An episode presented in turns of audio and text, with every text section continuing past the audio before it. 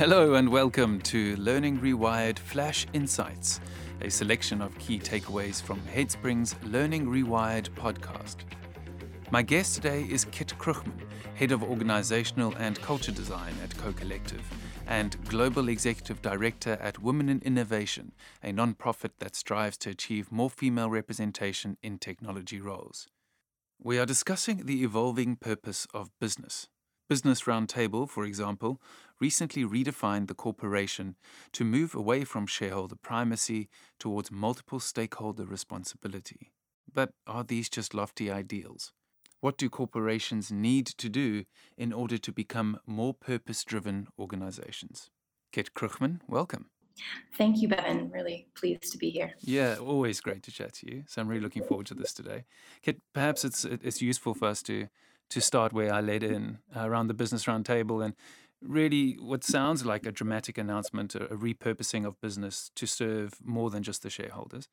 Um, and and as I said, lofty ideals indeed the obviously uh, the first question that arises is well how is that actually suddenly going to be possible uh, when we've been f- dealing with shareholder primacy for so long as the primary kind of point of purpose for corporations and uh, mm. though there may be will um, there's obviously a lot of systemic structure and hurdles that businesses will have to engage with is, is that a fair assumption um, are there these kind of blockages that we can anticipate will take quite a long time to to move before we'll actually see real change Absolutely. And I'm, I'm glad you used the word systemic because, you know, when I think about, first of all, I think it, it's an amazing step forward and a public, a public announcement like that from people holding major authority is a huge step forward mm-hmm. to think about more equal power distribution. But I really believe that you have to think systemically, right? Mm-hmm. We have to think across what are the authority models that exist currently in organizations what are the systems and structures that actually uphold them and then what is the culture that protects them mm. so th- there was an interesting phrase there the culture that protects them so am i understanding correctly that culture yeah. is related to but not necessarily an output of these structures it's a great question. So one of the things that I think about when I when I talk about culture is there's external culture, right? So the way that we talk about culture and what's happening in the world, and then there's power distribution both inside and outside of organizations. But the mm-hmm. power distribution inside of organizations impacts internal culture, right? But ironically, external culture is actually impacting the way that power is distributed within organizations. Mm-hmm. What do you mean when you talk about the way power is distributed within organizations? So typical power distribution, I, when I what I'm talking about is where decisions are made, okay. right? And so I think it's really important to think about, you know, whether that is the governing body of the organization, whether that's the board, whether that is the leadership team. If you look at where decisions are made, you have to think about who is represented in that view, right? Mm-hmm. And so that's where it impacts culture. Because if you think about if, if a team, if you bring a group of people together and they're making decisions and they're they're not only representing their own bias and their own lived experience, they they are not necessarily going to be representing the views of stakeholders that might not associate with them, mm-hmm, right? Mm-hmm. And that's where it becomes really difficult because that is what shapes culture and that's what shapes processes and procedures and policies. So, is freer distribution of decision making necessary to build more purpose driven business? That's a great question. So, I mean, if you think it's not, it's not quite as simple as that, right? Mm-hmm. So it, it, it's not as simple as saying, you know what, why don't we distribute decisions across the entire organization, right? Mm-hmm a lot of times that can create more chaos. I do believe, though, that it is about three things. It's about representation at decision making. So that's why I'm such a firm believer in making sure that the leadership represents the community mm-hmm. and diverse body of decision makers, mm-hmm. right? So that you, you make sure that those voices and those minority perspectives are actually being represented. So that's number one. Um, modeling, right? So modeling is really powerful. If you want to see behaviors echoed throughout the organization, thinking about what you model, whether that's collaborative, whether that is thinking about different ways to bring your culture to life. And then the last is seeking input. So, with this potential for chaos inherent in all structural change, why should organizations even take the risk? I think that figuring out how to build better organizations is one of the most important challenges that we face today. Mm-hmm.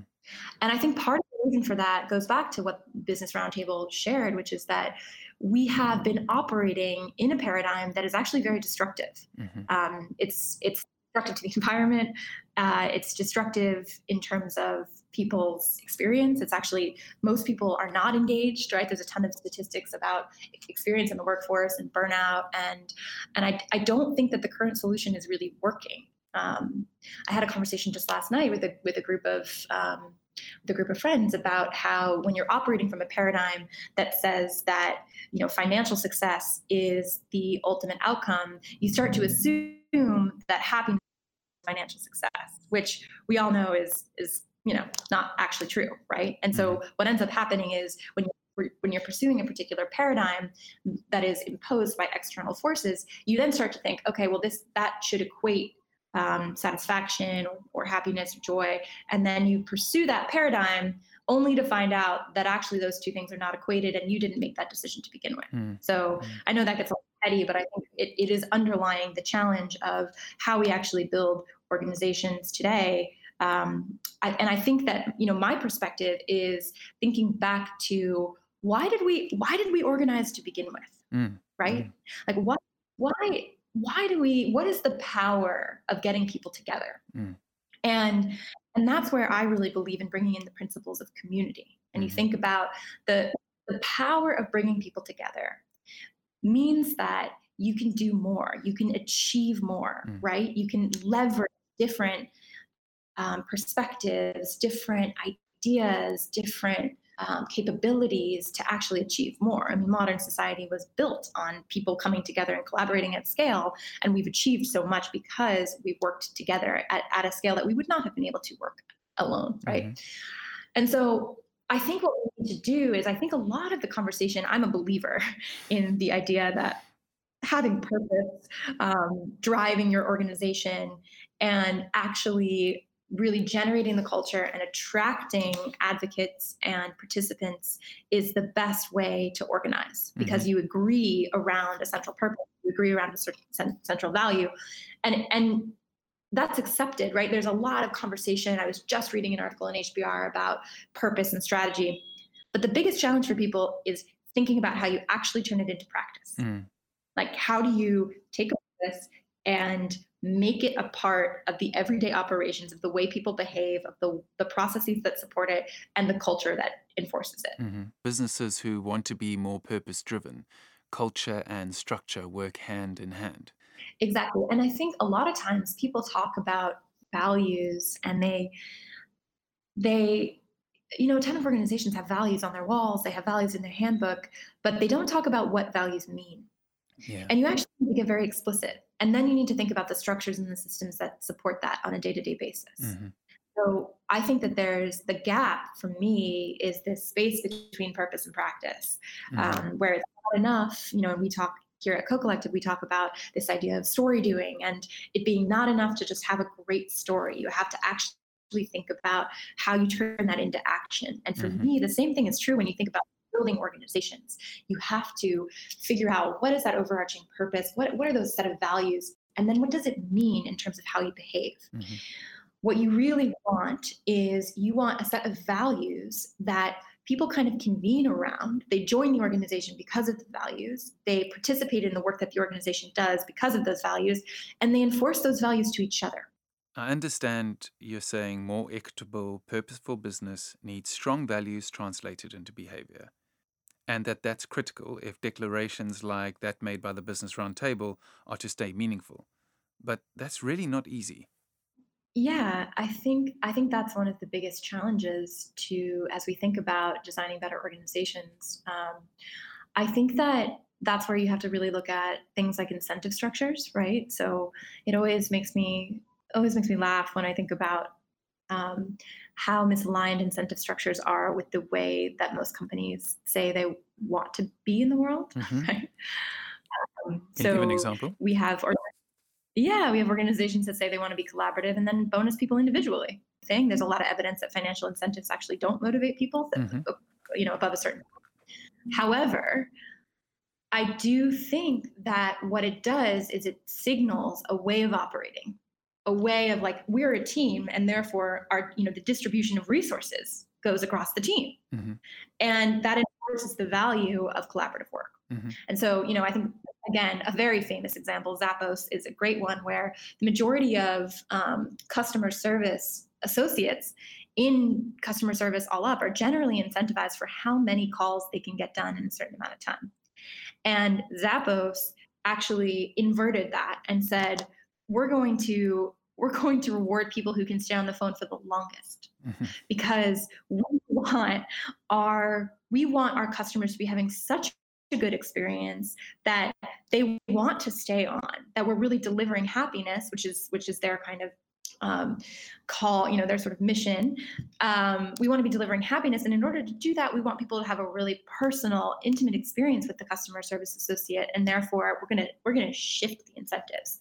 And they had one woman who was on the phone with a customer for 11 hours. I mean that.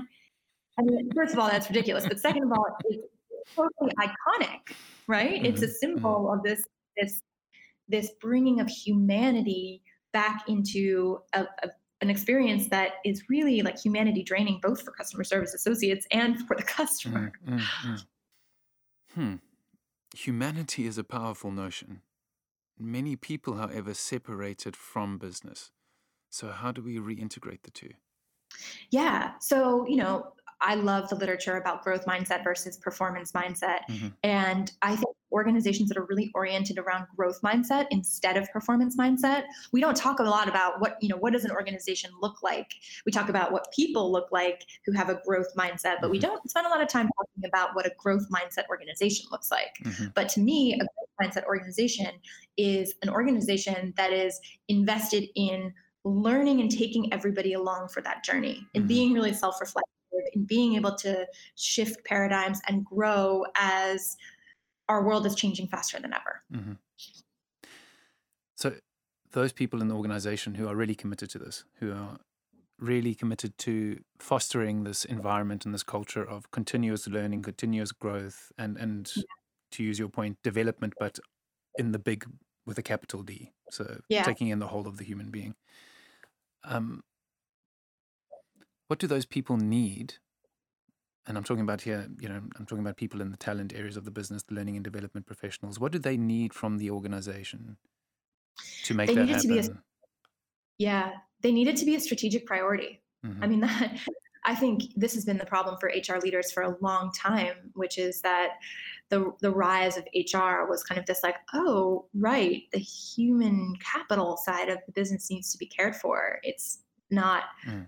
you know, people are not machines mm-hmm. and that was the that was kind of the birth of hr and the problem is even though even though we recognize now how important talent and people are in organizations we still don't you know we still treat people like they are kind of replaceable um, resources mm-hmm. and we, ha- we have a hard time investing we have a hard time thinking big picture and saying like actually if you invest inside, you'll see results outside. It's and that's why I think the strongest cases have been made in making the business case for um, people initiatives, for talent initiatives, for diversity, for gender equity. Uh, all of these things actually do move the needle. There's real evidence that organizations that have more diverse stakeholders, are more creative, more innovative, are you know are growing faster. And so that angle that a lot of people who share this passion have been taking is that this is really this is a business imperative but you need the senior leadership the people who are making decisions and allocating resources to treat it as if it is. Fantastic. Kit Krugman thank you so much for your time and i look forward to chatting to you again soon. Looking forward to it. You have been listening to flash insights a collection of key takeaways from guests on headspring's learning rewired podcast. For full episodes from Learning Rewired, as well as access to other episodes of Flash Insights, please subscribe to the Learning Rewired podcast.